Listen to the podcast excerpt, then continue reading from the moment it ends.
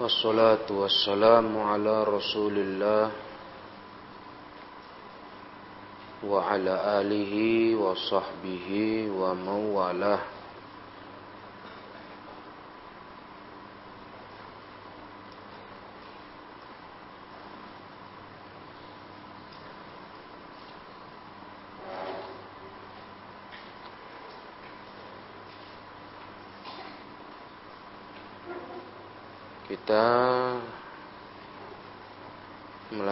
Melanjutkan bab yang baru babu iyadatul mughma alaih.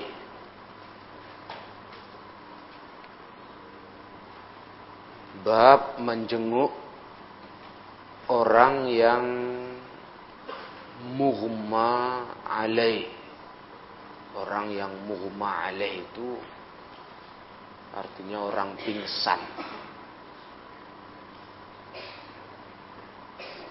Orang pingsan.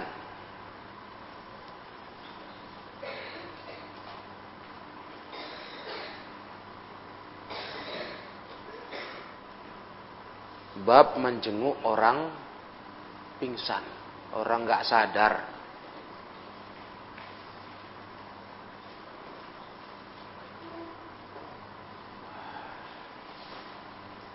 Kalau begitu orangnya berarti nggak tahu dia diteng ditengok, dijenguk.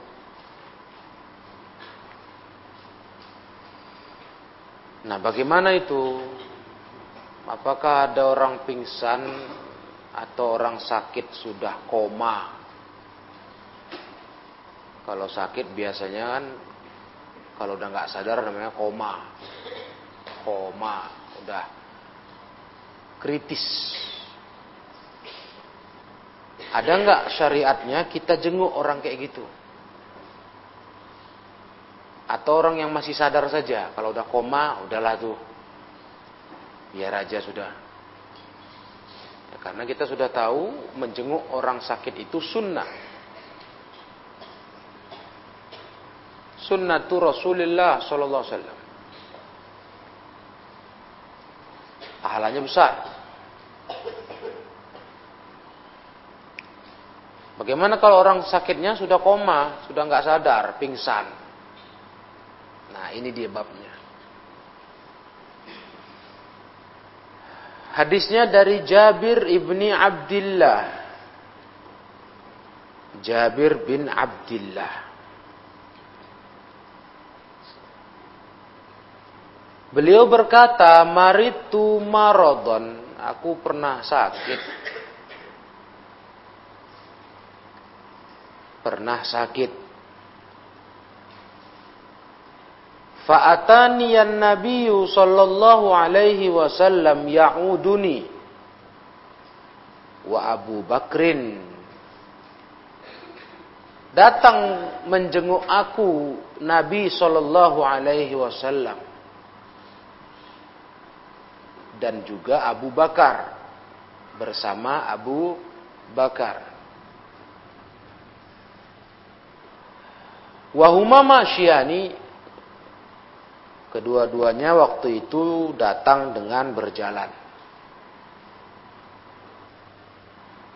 Nabi dan Abu Bakar. Fawajadani ughmiya alayya Kedua-duanya mendapati aku sedang pingsan. Nggak sadar diri.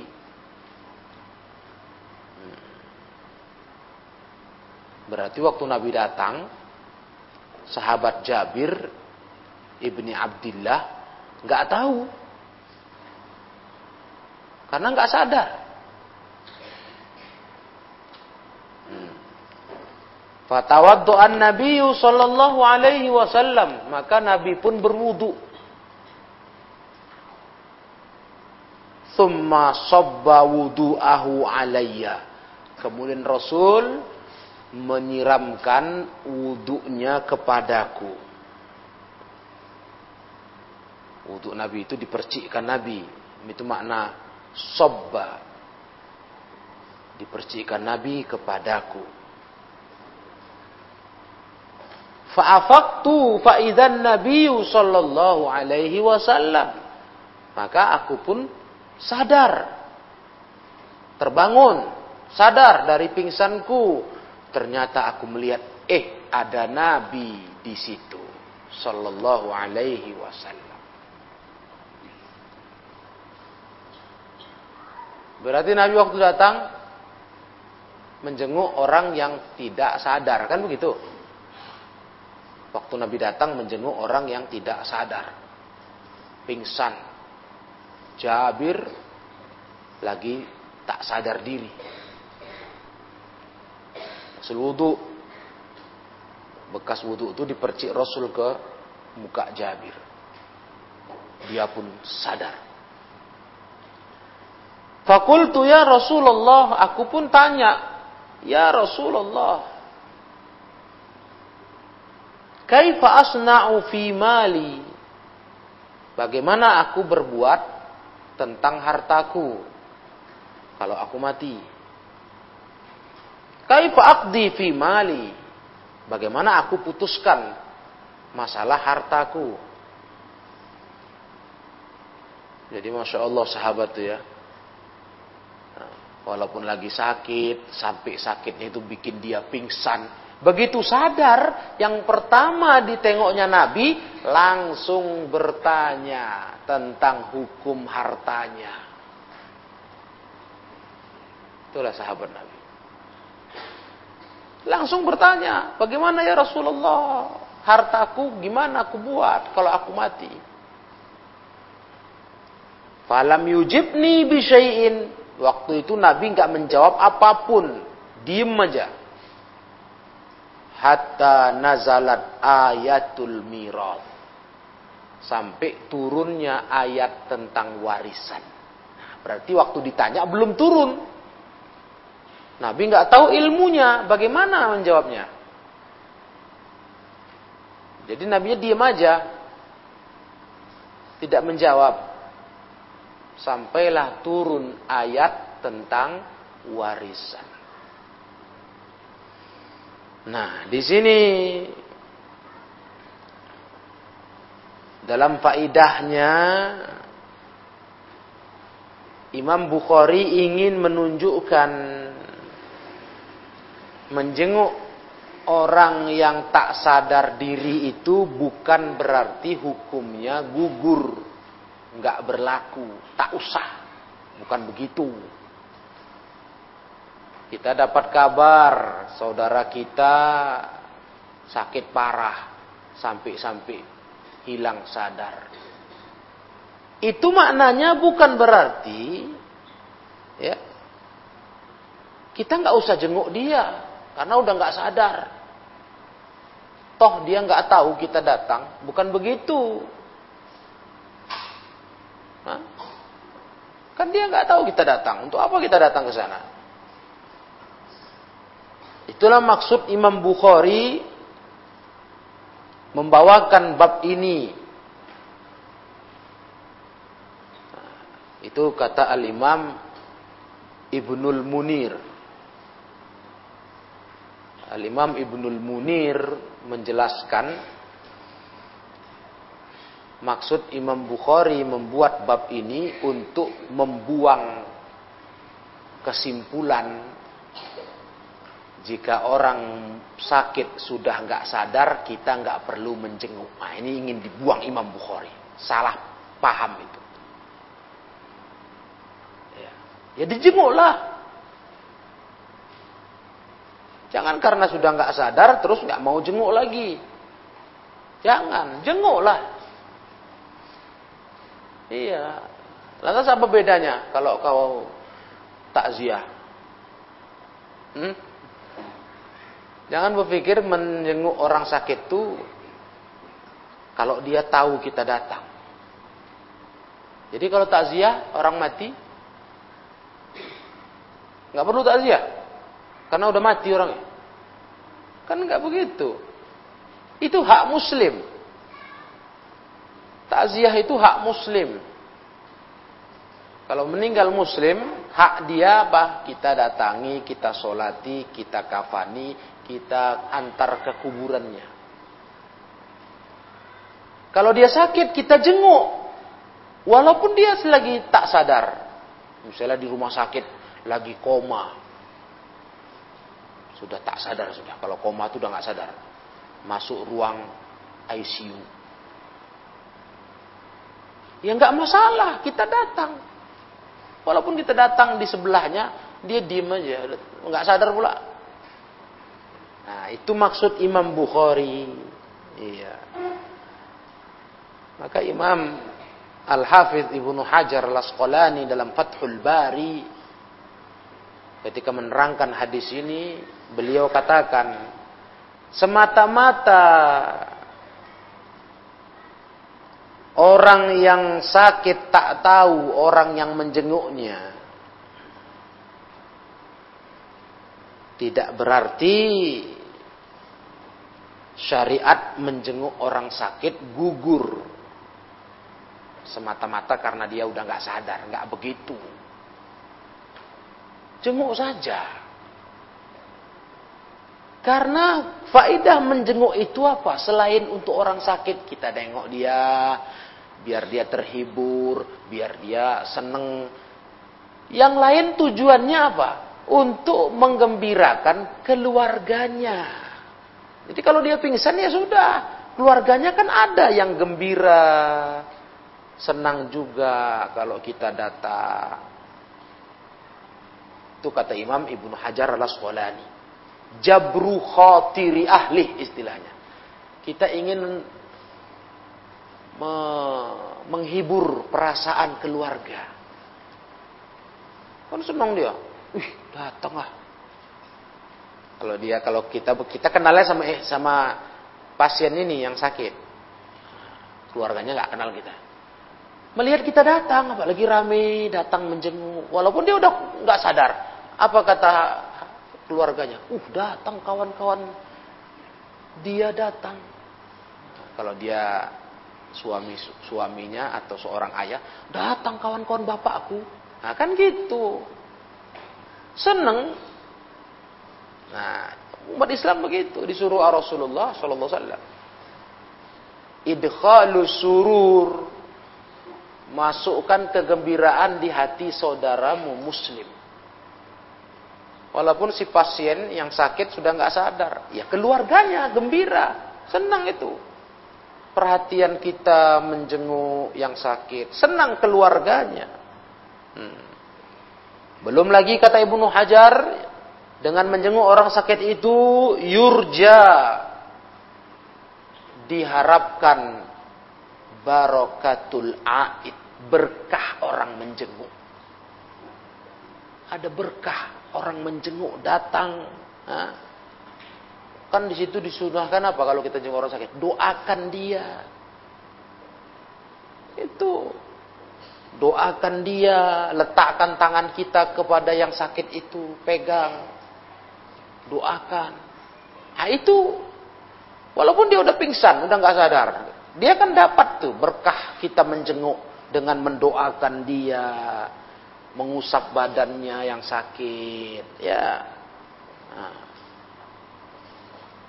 mendoakan dia disembuhkan Allah. Nah, doakanlah saudaramu yang nggak sadar tuh. Udah jelas dia nggak sadar, udah diem aja. Jangan pula di situ kau doakan. La ba'sa tahurun insya Allah. Ya dia nggak ngerti, nggak dengar lah dia itu. Itu untuk orang yang sadar. Iya kan? Hah? La ba'sa tahurun Insya Allah sadar itu kita nasihati dia, tidak apa-apa. Kalau dia nggak sadar bukan begitu, doakan saja yang baik-baik kepada Allah. Hmm. Sunnahnya itu kalau kita lihat orang sakit kita sentuh badannya, kita pegang. Ya. Kalau ada istilahnya orang sekarang datang orang sakit itu pijit-pijitlah badannya. Ah, begitu. Sambil doakan dia. Mashu al-jasad. Mashul jasad. diusap-usap badannya. Jadi nggak hanya ditengok aja dekat dia, ah, coba pegang-pegang kakinya, pijit-pijit tangannya, sambil didoakan. Nah itu berkahnya. Jadi walaupun dia pingsan, dia tak sadar diri, nggak apa-apa. Kita datang. Banyak faidahnya. Sunnah Nabi dikerjakan, yang sakit dapat berkah kita doakan, keluarganya gembira, keluarganya senang. Paham dong? Nah, jadi jangan biasakan malas nengok orang sakit. Ada waktu, kesempatan ada, tengok. Hmm. Itu sunnah Nabi itu. Ya. Ada dengar kawan kita tak sakit, terbaring sakit, ada waktu datang. Itu. Walaupun udah dengar kabar, udah dia pingsan, udah koma dia, udah tak sadar dia. Udah mau mati kata orang. Gak apa-apa datang. Mungkin berkah doamu dia sembuh. Datang kamu, kamu pegang dia, pegang kepalanya. Rupanya berkah kamu datang dia sembuh. Sadar dia. Kayak sahabat Jabir. Datang Nabi, dikasih Nabi bekas wudhunya, bangun. Ah, afaktu, aku bangun, sadar. Paham sini? Tuntunan akhlak ini. Apalagi kawan memang belum belum sampai enggak sadar, masih sadar. Ya, datanglah tengok. Jangan lagi malah terbalik-balik zaman kita ini. Nah, kalau kawan sakit belum dijenguk, kok kau kok, kok nggak kau jenguk dia? Belum parah katanya. Loh, belum parah. Jadi tunggu apa? Tunggu parah, tunggu putus-putus napasnya. Tunggu dia nggak sadar diri. Tengoklah. Nah, ngerti ya? Biasakan itu, iya datul marid, menjenguk orang sakit. Biasakan. Dan di, di dalam uh, waktu menjenguk itu mendoakan dia. Minta ke Allah, Allahumma rabban nas, idhabil ba'sa, anta syafi la shifa illa shifa'uk, shifa'an la yughadiru saqama. Doakan. Ya Allah, Rabban Nas, pemilik manusia, idhabil ba'sa, hilangkan sakitnya. Isfi anta syafi, sembuhkan dia ya Allah, engkau maha penyembuh. Dengan segala kesembuhan syifaan la yughadiru saqama yang tidak lagi mendatangkan sakit. Doakan. Ini sunnah Nabi, jangan dilupakan menjenguk kawan sakit. Nah, kelas. Nah, begitu. Nah, sampai tadi kita lihat Nabi ditanya tentang masalah harta. Waktu itu belum turun ayat Quran tentang warisan. Dan Nabi dalam kasus kejadian itu ternyata diam saja nggak jawab. Nah, di sini ada pelajaran tambahan selain dari bab menjenguk orang sakit kata ulama. Ini menunjukkan bahwa Nabi Shallallahu Alaihi Wasallam tidak berbicara dengan nafsu,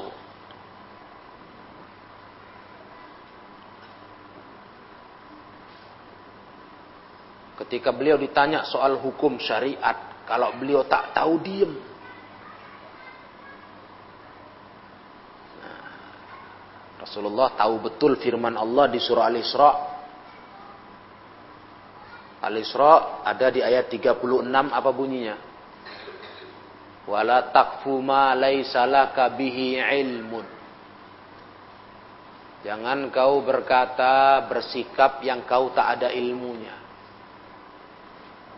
Memang ilmunya belum turun wahyu. Nabi diamlah.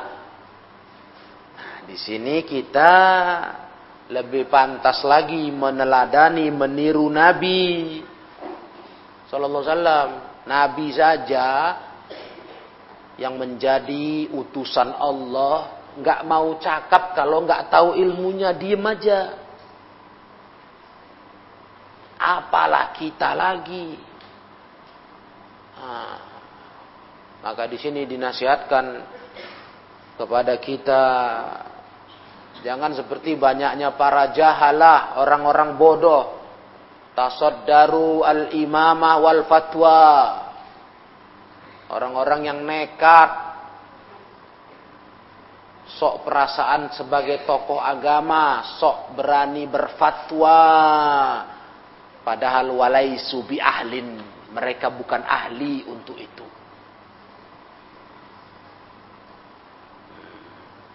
Sampai ditegur juga oleh para ulama.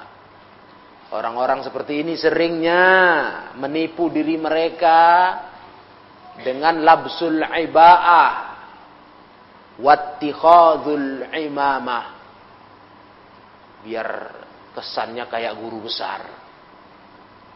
Pakai jubah.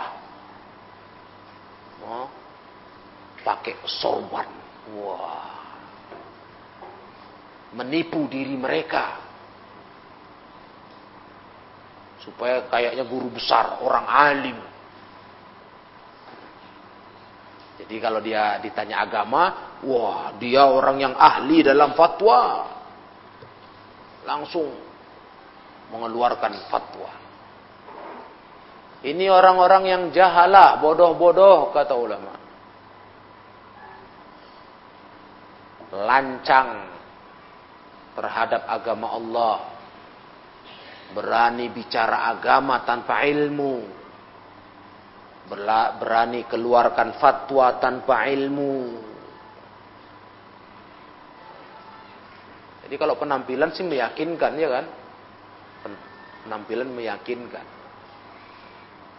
Cuma di depan orang awam apa enggak kagum-kagum orang. Wah ini ulama ini. Jubahnya gede berkibar-kibar. Hah? Sorbannya besar. belum kena pula panggilan-panggilan orang terhadapnya dengan panggilan yang uh, memuliakan. Nah, padahal dia nggak berilmu. Ketika ditanya masalah agama, nggak ada ilmu dan dia berani jawab. Jadi di sini maunya dia tengok. Tuh Rasulullah walaupun utusan Allah kalau beliau nggak tahu ilmunya belum datang wahyu beliau diem. Ditanya sahabat diem. Gak malu diem. Gak apa malu. Memang gak ada ilmunya Rasul. Nah, baru turun ayat tentang warisan. Bagaimana mengatur harta waris. Baru Rasul sampaikan. Masya Allah. Ya. Begitulah Islam mendidik kita meneladani Rasulullah sallallahu alaihi wasallam. Nah. Paham sampai di sini? Ini tambahan faidah. Selain kita lihat tadi tuntunan menjenguk orang sakit walaupun sudah nggak sadar, tetap jenguk. Nah, sampailah kita dapat faedah yang di luar bab ini tentang tidak bolehnya menjawab urusan agama kalau tak tahu. Gak tahu diam aja. Atau yang diajarkan dalam kitab-kitab adab tulabul ilm, adabul muta'allim, al-alim wal muta'allim. Kalau nggak tahu bilang Allahu alam. Allahu alam. Allah yang maha tahu. Sudah selesai. Dan kalimat Allahu alam sudah setengah ilmu. So? Betul? Allah alam setengah ilmu. Bahkan Imam Malik, Imam Darul Hijrah, betapa sering kalau ditanya agama, beliau jawab Allahu alam. Iya, itu Imam Darul Hijrah. imam kota Madinah, imam madhab yang kita pasti tahu ilmunya sangat dalam. Tapi kata para muridnya, kalau ku catat semua cakap Imam Malik, dia ditanya menjawab Allah wa'lam penuh buku. Karena orang selalu bertanya, namanya beliau imam besar. Kalau ku catat semua dia jawab Allah wa'lam penuh kitab, penuh buku tulis. Nah, saking seringnya Imam Malik, Allah wa'lam, Allah wa'lam. Nah, jadi bagaimana dengan kita? Iya. Kalau nggak tahu kenapa nggak berani bilang Allah alam. Itu bukan sesuatu yang merendahkan diri. Seakan-akan bodoh kali kau itu aja nggak tahu, nggak begitu. Hah? Karena banyak faktor. Nggak tahu kita tuh mungkin memang nggak tahu ilmu, belum dapat. Atau mungkin lupa. Atau ragu-ragu. Wah, Nanti ku sampaikan yang begini rupanya nggak bener. Aku ragu soalnya. Bisa jadi. Jadi di mana jeleknya? Coba dulu kalian pikir. Di mana jeleknya? Kalau memang kita nggak tahu, kenapa rupanya? Namanya manusia. Siapa kalilah kita untuk dikatakan harus tahu segalanya, ya kan? Kita hanya seorang tolibul ilim. Atau malah dikatakan tuwailib, bukan tolib. Tuwailib. Apa bedanya? Tuwailib itu penuntut ilmu kecil-kecilan. Cecek. Nah, bukan yang menuntut ilmu yang serius sekali. Terus bergelut sama ilmu kayak mulazamah dengan ulama. Iya. Artinya kita siapa? Begitu. Itu kalau kita memang nggak tahu. Nah kalau kita pun tahu tapi lupa, ya memang Begitulah memang kelas kita banyak kebanyakan lupa daripada ingat. Kalau agama. Kalau soal agama ya ilmu-ilmu agama, kebanyakan lupa. Itu sih memang tingkah kita itu. Banyak lupa. Tapi kalau maksiat, dosa, ah, banyak ingat. Betul nggak? Nah, jadi nggak, kenapa malu? Kalau kita dibilang lupa, ya memang kita begitulah tingkah kita, kebanyakan lupa atau ragu-ragu, nggak yakin, ya bagus diamlah. Namanya belum pasti. Aku kayaknya pernah tahu ini hukumnya begini, tapi kok ragu ya? Ah sudah, kenapa rupanya? Di mana jeleknya? Nanti kita cek lagi, gampang itu. Nah begitu. Jadi ini pelajaran penting untuk tulabul ilm. Karena kebanyakan manusia ini kata ulama, dia menjadi bukan seorang alim, tapi muta'alim. Sok berilmu padahal bodoh muta'ali. Bahkan men menghiasi dirinya dengan sesuatu yang nggak ada pada dia. Menghiasi dirinya dengan gaya orang alim. Itu tadi yang tadi kata ulama. Labsul iba'ah wattikhadhul imamah. Oh. Penampilan biar meyakinkan sebagai seorang guru besar, sebagai seorang ahli fatwa. Hmm. Eh, gaya gaya boleh lah. Istilah orang kan gaya boleh lah. Macam guru besar kalau gaya. Nah. Iya, gaya boleh lah. Penampilan oke okay lah. Tapi ilmunya kosong. Kosong lah, nggak ada apanya. Apalagi ditambah secara disiplin belajar agama, tak pernah belajar. Macam mana ilmunya? Kalau gaya boleh lah aksesorisnya luar biasa, lengkap kurang lengkap ya kan. Sorban, sorban di pundak, sorban di punggung, di leher. Wah, mantap. Macam sakit demam. Banyak kali selimut. Kalau kalau aksesoris boleh lah, mantap. Iya. Nah. Tapi ilmu tak ada. Terus sok gaya berfatwa-fatwa. Aduh, ini bahaya. Dosa yang bahkan lebih besar daripada menyekutukan Allah. Ya kan? Ketika Allah bicara dosa besar, nah, berbuat, berbuat syirik, kita pikir paling terakhir. Rupanya ada lagi setelahnya. Wa antakulu alallahi mala ta'lamun. Setelah syirik, kalian berkata tentang Allah yang kalian nggak berilmu. Jadi jangan sok kali ya, jangan sok berilmu. Kalau nggak tahu bilang nggak tahu. Entah aku nggak tahu bilang. Wallahu alam. nggak ada cacatnya, nggak ada jeleknya ucapan itu. Taib. Nah jadi begitu. Hmm. Bab ini satu hadis. Ya. Yang kesimpulan kita tadi, orang sakit tetap dijenguk. Ya. Tetap dijenguk. Walaupun dia sudah tak sadar, apalagi masih sadar. Tengoklah. Nah, jenguklah kawan sakit, ada waktu kalian datang ke rumahnya.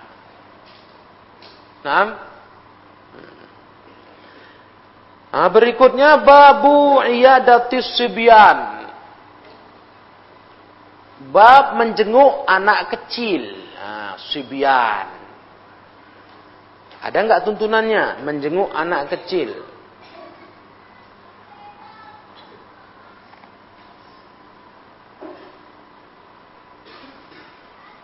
An Usama bin Zaid dari Usama bin Zaid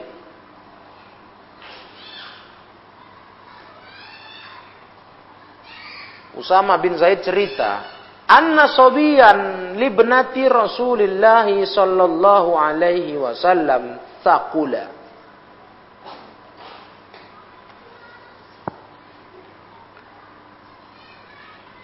Ada anak kecil, seorang anak, anaknya anak perempuan Rasulullah Sallallahu Alaihi Wasallam.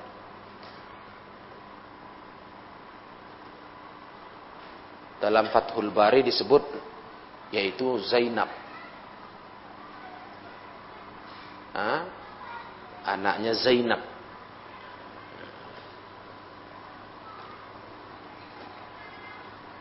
Berarti cucu Rasulullah. Itu sedang sakula, sakit berat. Si anak-anak lagi, sakit berat. Faba'atat ummuhu ilan nabi.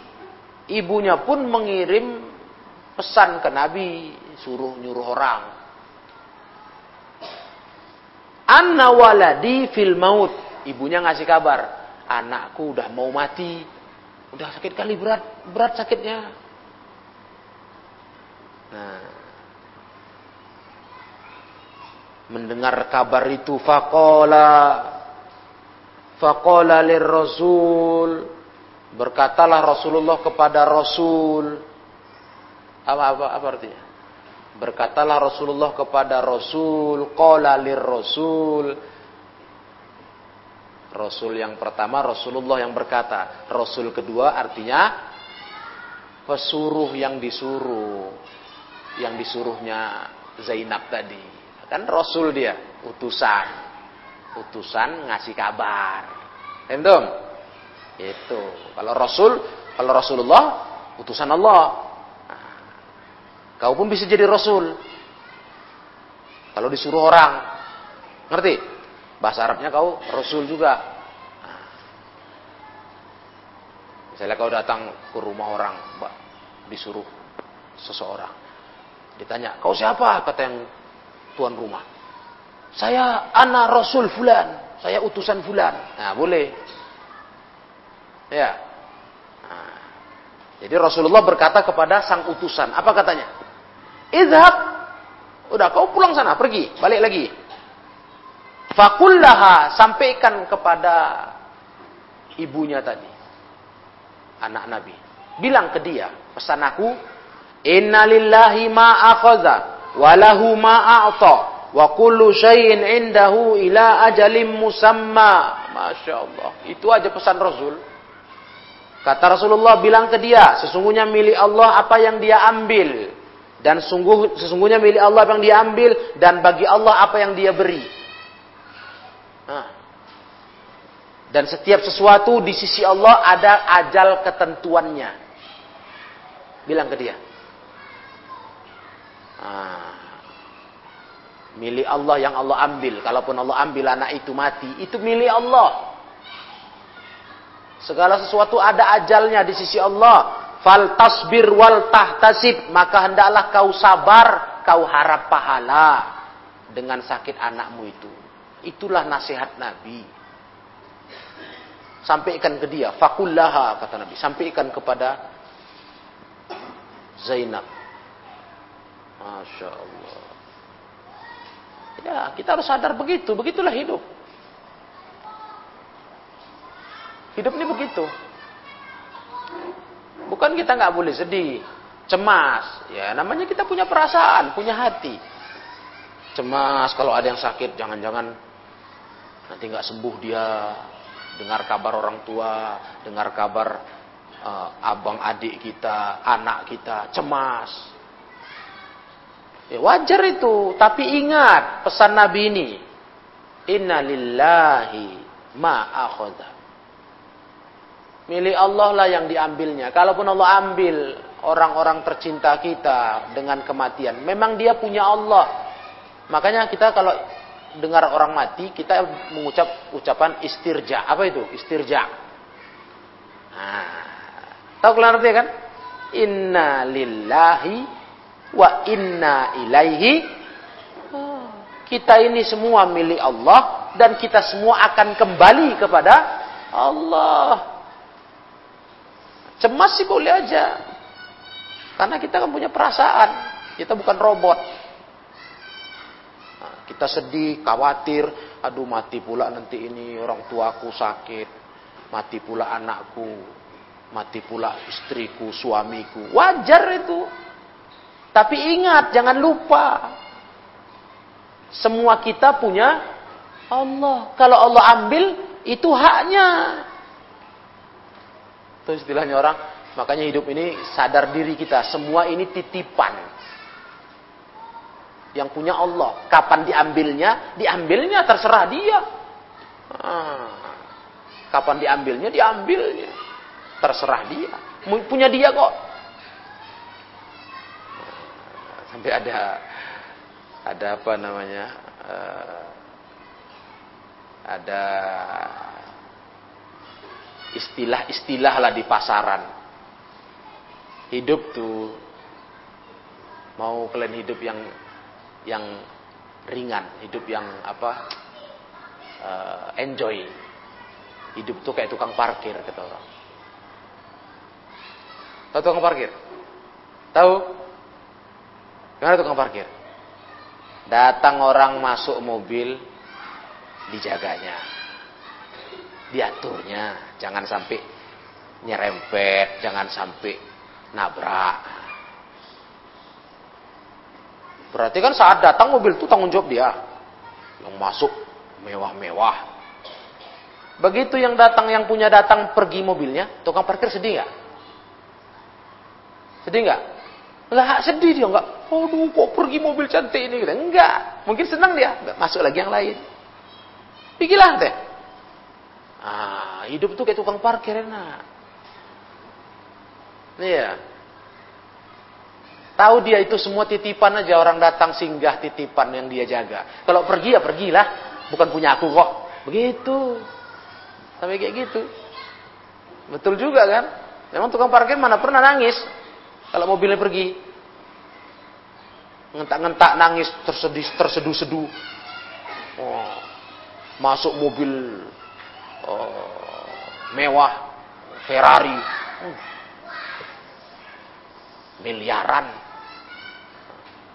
Habis orangnya punya keperluan pergi lagi. Ya nggak apa-apa sama dia nggak sedih dia nggak nangis nangis hilang hilang mobilku di parkiranku nggak ada. Santai kan itu bukan punya aku.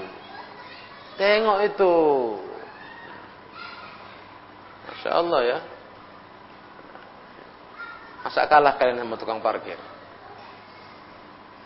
Iya. Karena dunia ini semua bukan punya kita, titipan aja. Diambil Allah ya hak Allah. Lillahi ma akhadha wa lahu ah, semua milik Allah, mau diambilnya, mau diberinya terserah. Titipan aja semua. Nah, begitulah maknanya. Hmm. Faraja Rasul fa akbaroha, maka Rasul utusan itu pun pulang mengabarkan kepada Zainab. Oh, tadi aku jumpa Rasulullah, ini pesannya. Faba'atat ilaihi tuksim alaihi lamma jaa. Faqama Nabi sallallahu alaihi fi nafarin min ashabi Minhum Sa'ad bin Ubadah. Maka dia mengutus kepada Nabi. Ya, dia utus kepada Nabi. Hmm. Ngasih kabar lagi. Tentang kondisi anak ini lagi. Dia udah terima lah tadi nasihat Nabi Sallallahu Alaihi Wasallam. Sudah. Sudah apa istilahnya? Sudah cocok lah. Hmm. Udah masuk ke hatinya. Ya.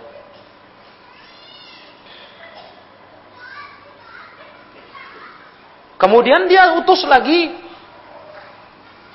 dan dia bersumpah. Artinya lebih serius lagi. Bosnya kondisi anak ini betul-betul parah. Tuksim alaihi lamma ja'a. Udah betul-betul betul-betul inilah. Cobalah datang ya Rasulullah. Tengoklah ini. Udah memang udah parah kali ini. Gitu. Itu maknanya. Ya.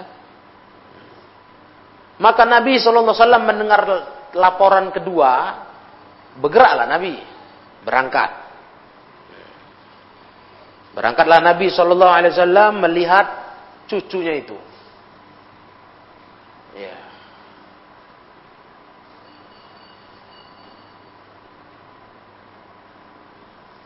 Nabi datang sama Sa'ad bin Ubadah dan beberapa orang sahabat, di antaranya Sa'ad bin Ubadah, rombongan lah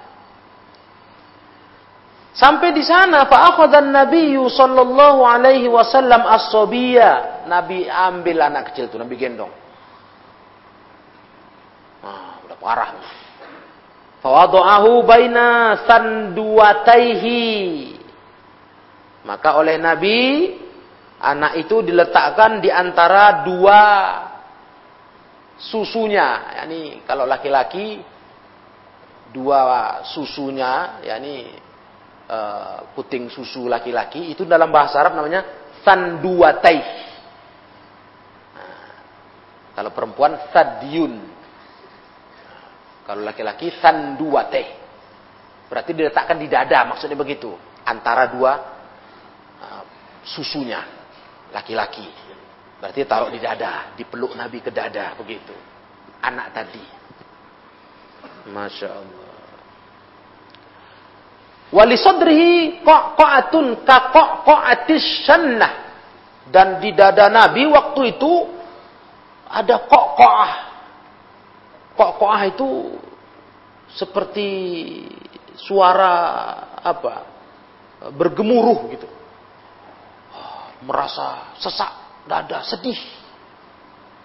Seperti suara ber apa?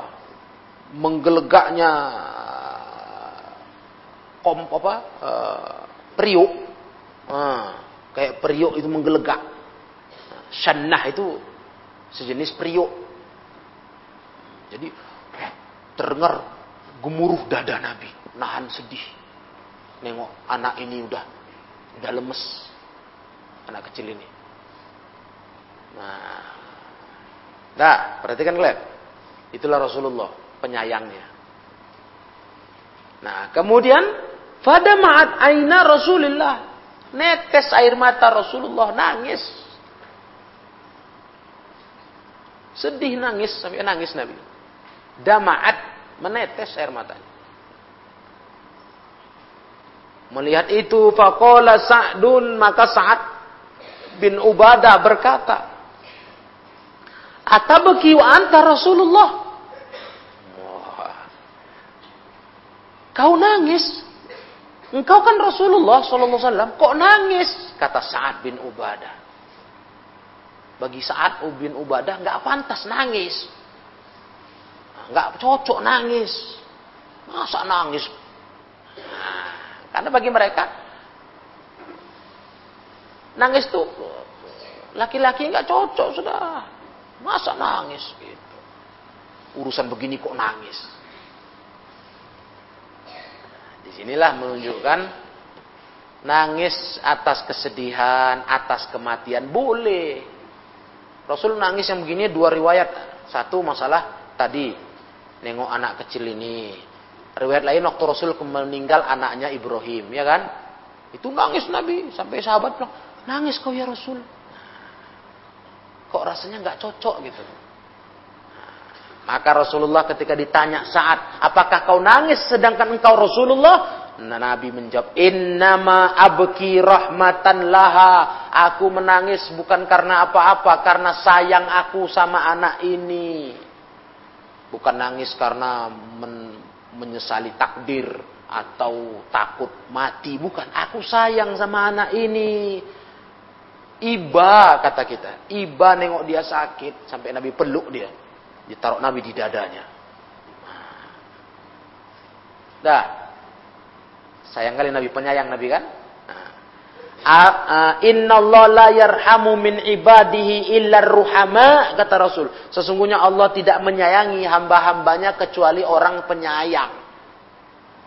Jadi kalau kalian mau disayang Allah, jadilah orang penyayang. Kalau enggak Allah enggak sayangi kita. Allah tak sayangi hamba-hambanya kecuali yang penyayang, yang punya sifat penyayang. Jadilah orang penyayang. Jangan orang yang bengis, apa, sadis. Nggak ada rasa kasih sayang, nggak ada rasa rahmah, nggak boleh. Penyayanglah kita sama sama makhluk lain, sama orang lain, sama makhluk, bahkan sama binatang kan.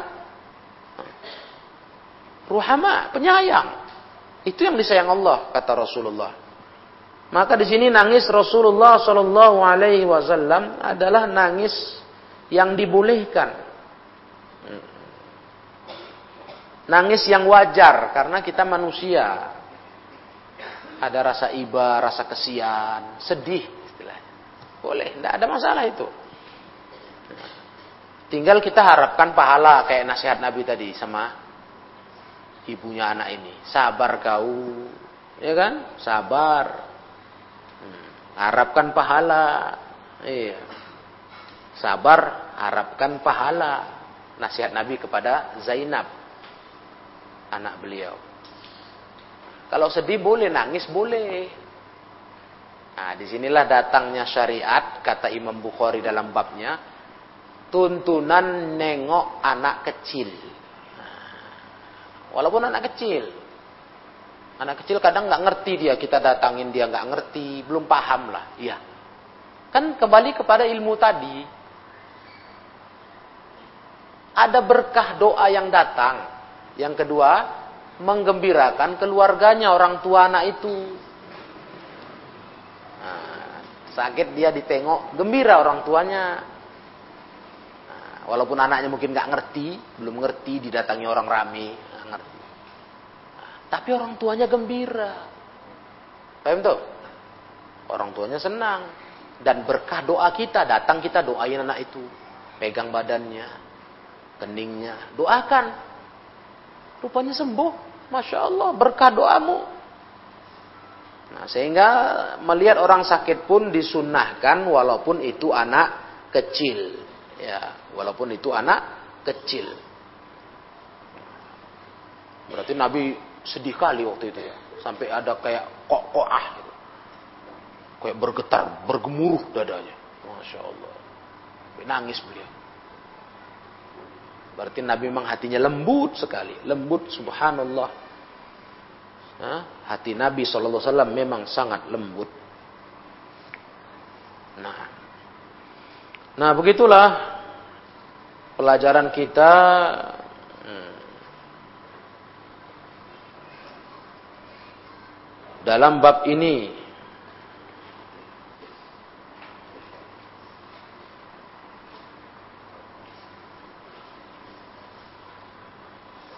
Jadi ada dua pelajaran sore ini.